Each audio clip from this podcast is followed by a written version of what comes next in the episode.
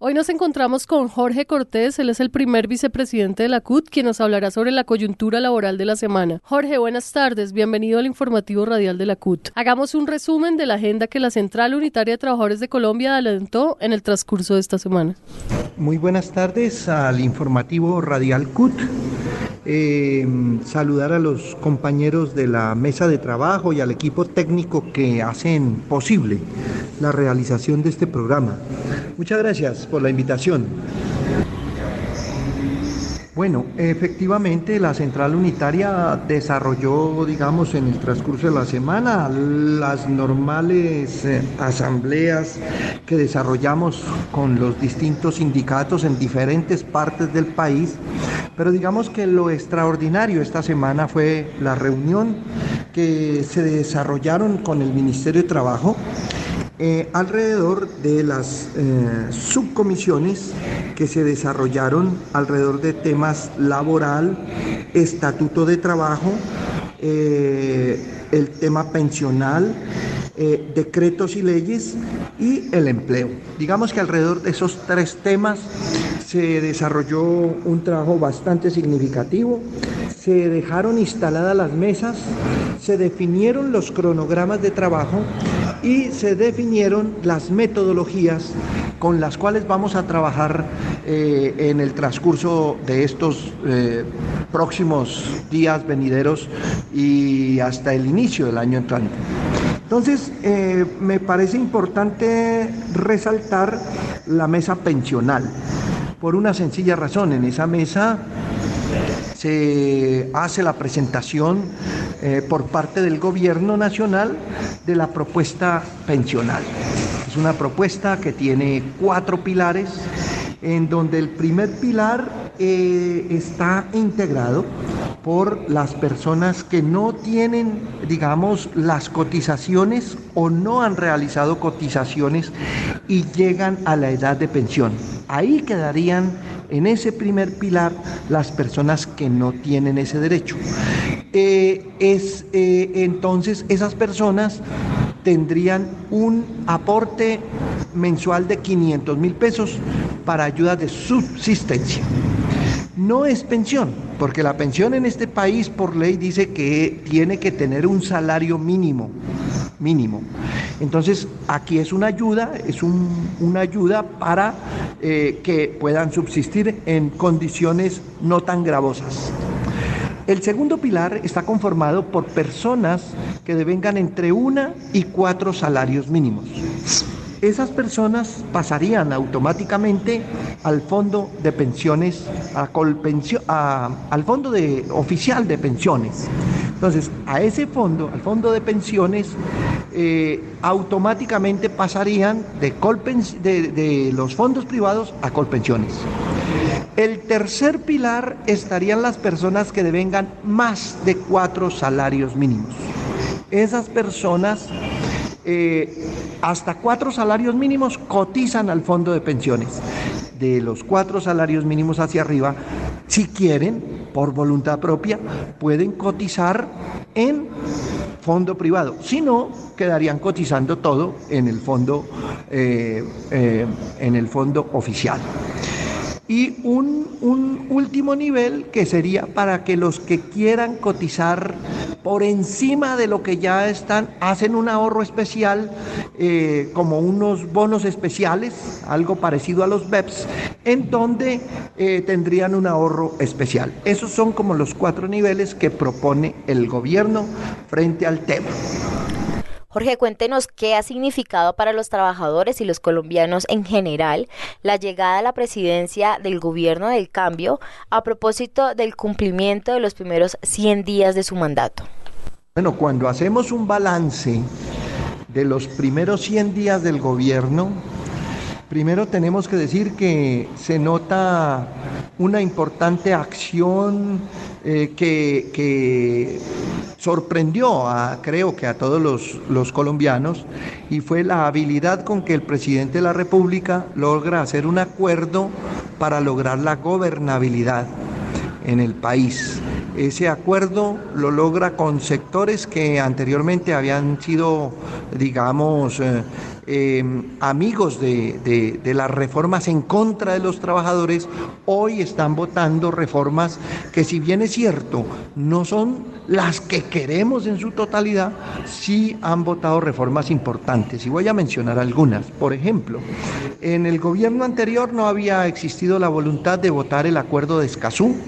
Creo que el aprobar ese acuerdo beneficia al medio ambiente, beneficia a los líderes eh, que defienden el medio ambiente, eh, se logra aprobar la reforma tributaria que eh, efectivamente es una reforma que afecta a los súper ricos de este país, porque le pone impuesto a quienes ganan más de mil millones, a los que tienen acciones de más mm, superiores a mil millones de pesos, le pone, le pone un importante eh, tributo a las, a las zonas francas que no están siendo utilizadas para exportación, sino están siendo utilizadas es para el mercadeo interno.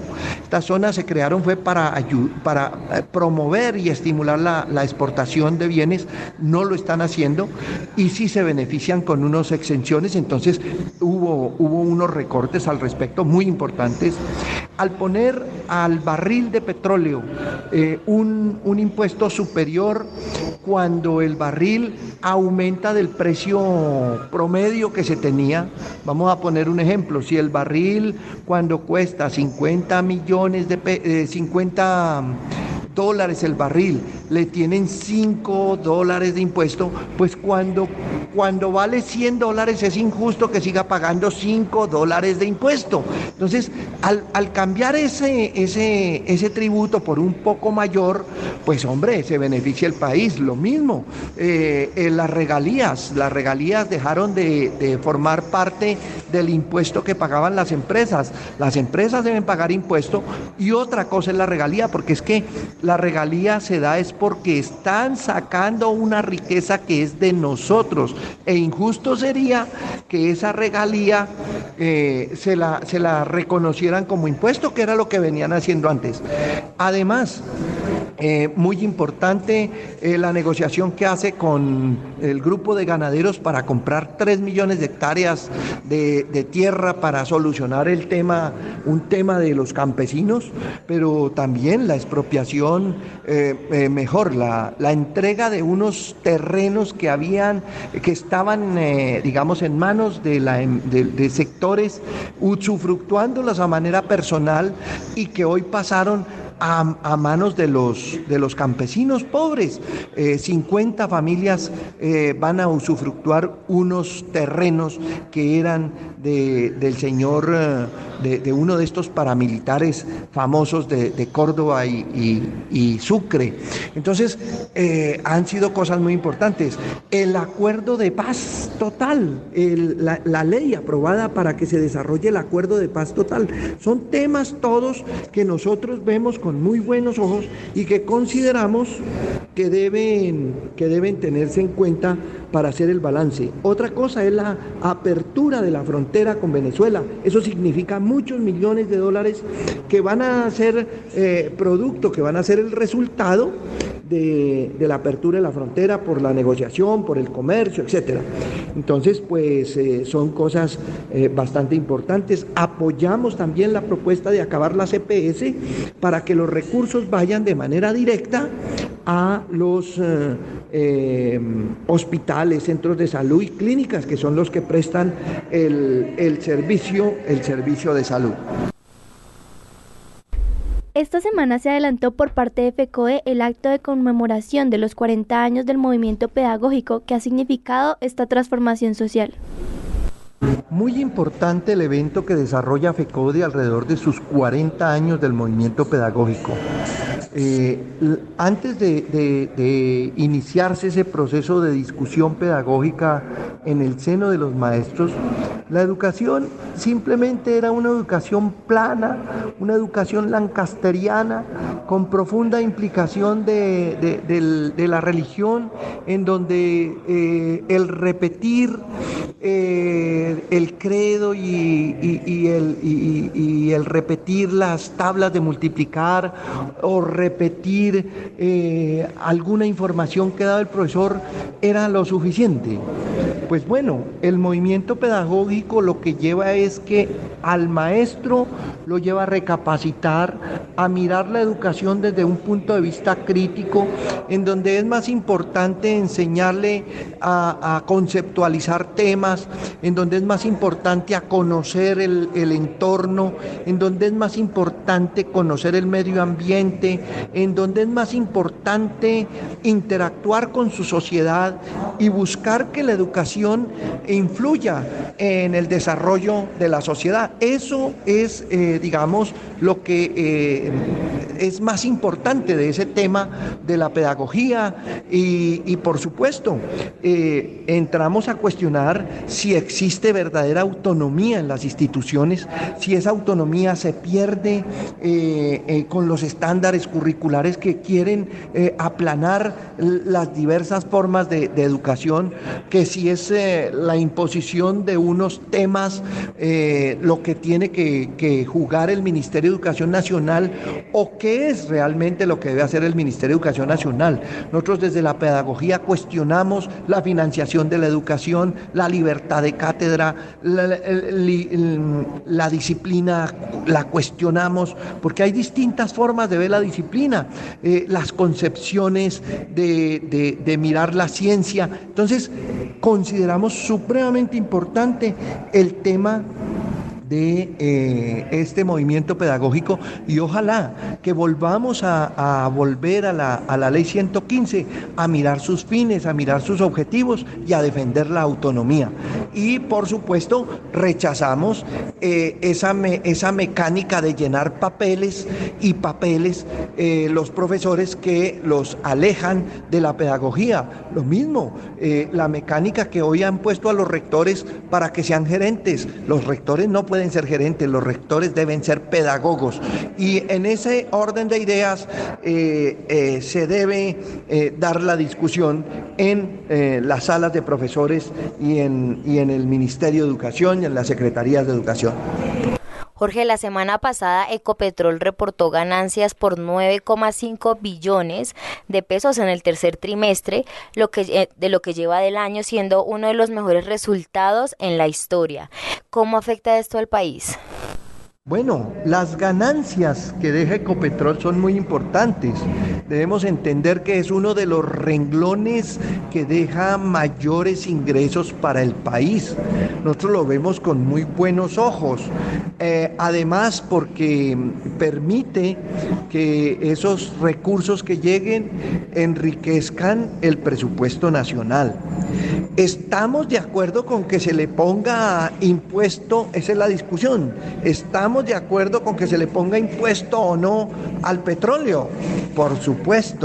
El petróleo se lo llevan las multinacionales, el petróleo que se saca del subsuelo es nuestro.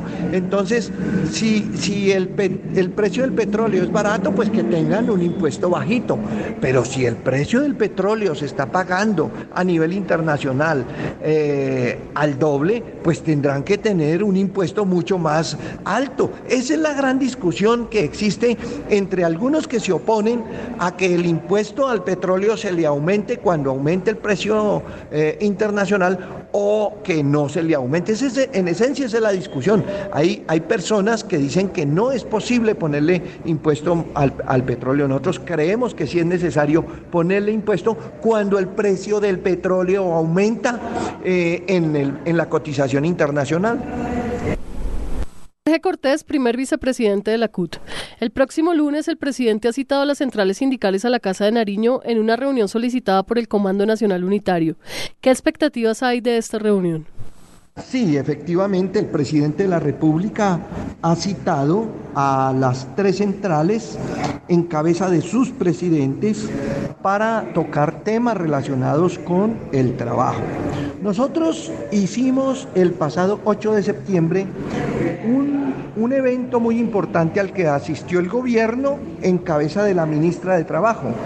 ese, ese evento lo llamamos Conferencia Nacional del Trabajo. Allí se presentaron propuestas de reforma laboral para, para un cambio por la vida, lo llamamos. allí eh, se, hablaron sobre siete temas. Eh, es importante señalar que nosotros, esos siete temas, eh, serán, digamos, como el marco referencial para discutir con el gobierno este lunes que va a llevarse a cabo esa reunión con el presidente de la República. Entonces, creemos que a él le tenemos que decir que hay cosas que se pueden desarrollar mediante decretos, otras mediante resoluciones del Ministerio de Trabajo, otras que se podrán incorporar al Plan Nacional de Desarrollo y otras que necesariamente serán tramitadas como leyes en el Congreso de la República. Eh, pues es necesario mirar cómo eh, se amplía eh, ese, ese, ese, ese tema del Estatuto del Trabajo, esas propuestas que históricamente eh, deben ser discutidas en la Comisión de Concertación de Políticas Salariales y Laborales, que nosotros creemos que deben continuar desarrollándose. Efectivamente, el gobierno ya creó, como lo dijimos al principio, las subcomisiones a las cuales estamos asistiendo.